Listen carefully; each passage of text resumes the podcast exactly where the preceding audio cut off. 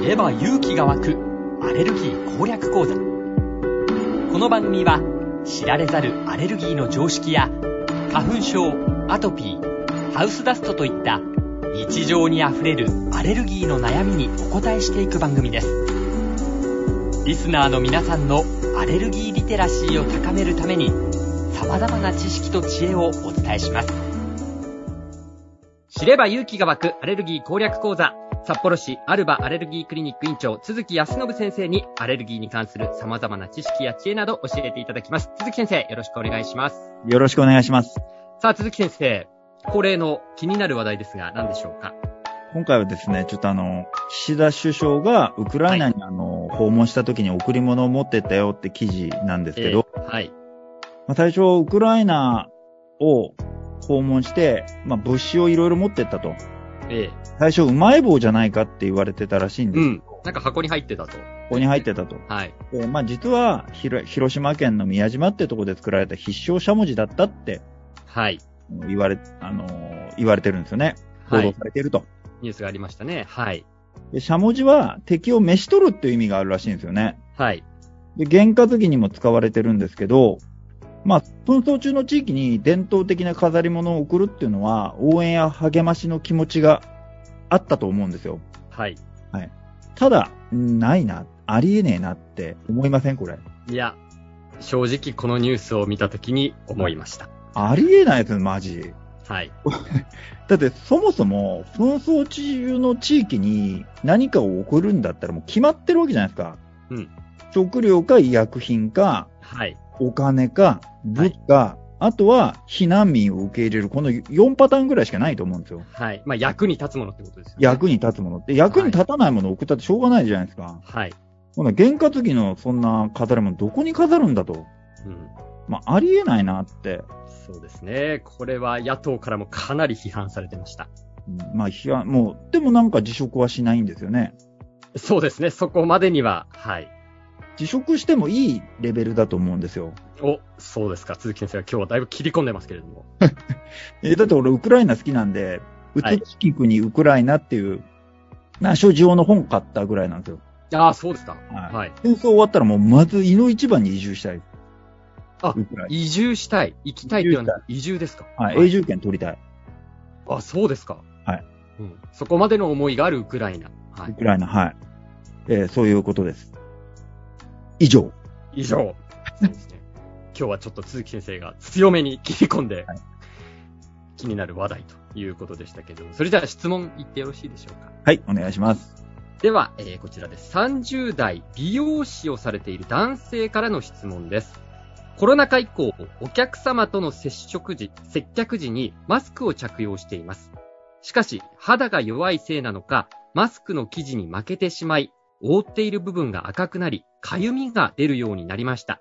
休日にはマスクを外せますが、赤みがひどく、それを隠したいため、外出時にもマスクを外すことができず、悪循環から脱したいと思っていました。マスクの生地が原因ではと思って変えたのですが、それでも症状は改善されませんでした。肌に合わない生地だけでなく、マスク自体が原因の可能性があると思い、保湿クリームを使ってみたり、肌のケアを徹底することで症状が少し改善されたこともありましたが、完全に解決することはできませんでした。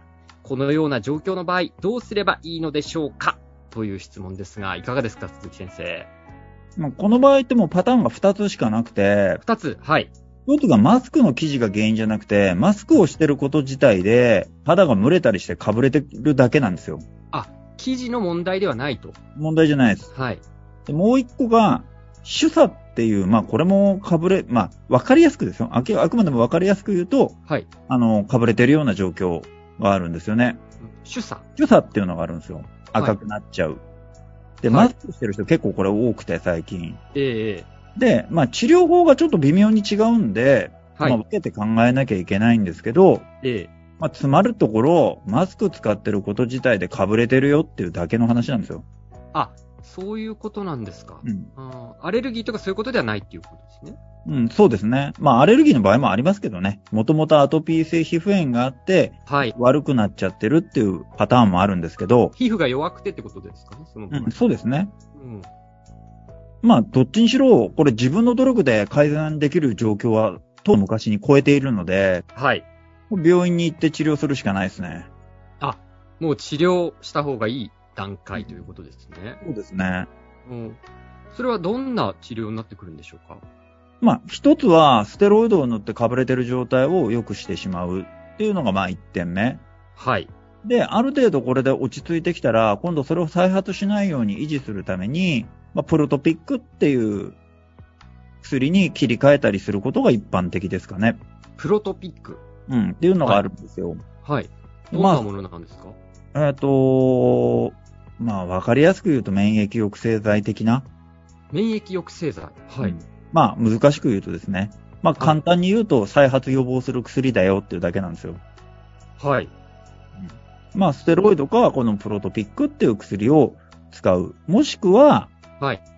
あのー抗生物質を、ある程度の、ある一定期間は飲むっていう形になってくるんですよね。ああ、なるほど。飲んで対応すると、対処す飲る。んで対応する。ああ、だから、ちょっと詳しく言った方がいいか。はまあ、い。一つはステロイドを使って落ち着けていく方法。はもうい。一それは塗るってことですね。点はそう塗るってことです。でもう一点が、プロトピックっていう薬と、はい。ロゼックスっていう薬があるんですよ。はい。これも塗り薬。はい。どちらも塗り薬なんですね。はい。で、その、他に抗生物質を、まあ、ある一定期間飲んでいくっていううん。うん方法があるんですよね。まあ、このどっちかですね。ああ、そうですか。それ今、あのー、おっしゃったような方法は、普通に皮膚科に行ったら対応していただける処置法っていう感じなんでしょうかうーん、うん。普通は、普通は。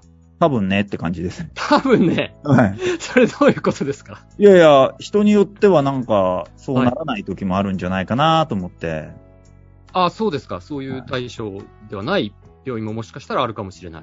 うん。だって、そういう対処ばっかりしてくれる病院だったら、この方悩んでると、ことはないと思うんですよ。ああ、もしもうすでに病院に行かれてたらですね。聞かれてたら。うんうん。ただまあ、日本人の悪い癖というか、まあ、日本のシステム上の問題なんですけど、はい、はい。健康保険でどこも値段が一律同じなので、ええ全部の病院が同じ治療をやっているかと思い込んでいる場合が多いんですよ。はあ、そうですか。うんうん。だから、結局その、例えばね、うちとかだと1日100人近く患者さんが来て、めちゃくちゃ来てるのに、はい。前の病院はどうだみたいな感じで言われると、うん、うすっん。ごい忙しいから、じゃあもう前の病院と同じ薬出しておきますみたいに、あのーなってしまってるケース、あ、まあ他の病院でですよ。うちじゃないけど、はい。はい他の病院に通院してて、そうなっちゃってる場合も結構あります。なるほど。同じ症状を見てもらっても、やっぱり病院によってそれぞれ違うこともあるわけですね。うん、そうです。だから病院変わったら治療は違うもんだと思っていかないと、前の病院がどうのこうのっていうと、多分話が長い人だと思われて、あのー、わかったわかった、前の病院と同じの出しておきますからね。っていう感じになっちゃうから、一生治らない。はいああ、そうなんですね。ちなみに今回のこの質問者さんのようなケースだと、鈴木先生のところに仮に行ったとしたらどんな対応になってくるんですかうーん、あ、まあ、とりあえず最初は全身見ないといけないんで、はい。うん、マスクだけで本当に荒れてるかどうか。それと、あやあ、っぱはりい、はい。そう実はまあカビのアレルギーがありましたよ、的なことになってはいもありますので、うん、うん。まあその辺も検査いたしまして、はい。でまずは状況にもよりますけど、ステロイドから開始するかなっていう感じです。ああ、そうですか。うんまあステロイドを塗って、うんまず落ち着かせてっていうことなんですかね。そうなんですよ。で、まず、覆ってる部分が赤くなって痒みが出るって書いてあるんで、まずこの赤みと痒み消さなきゃいけないんですけど、ええステロイドで痒みは消えるんですけど、この状態だったら赤み消えないんじゃないかなと思うんで、そうですか。はい。あまあ、あそスれテほロどイド症で状悪いってことですか症状うん、あんまりよろしくないですね。赤くなった分に痒いっていうのはよろしくないです。しかも結構長いと思うんで、多分。あ、期間もですね。うん、なってる期間も。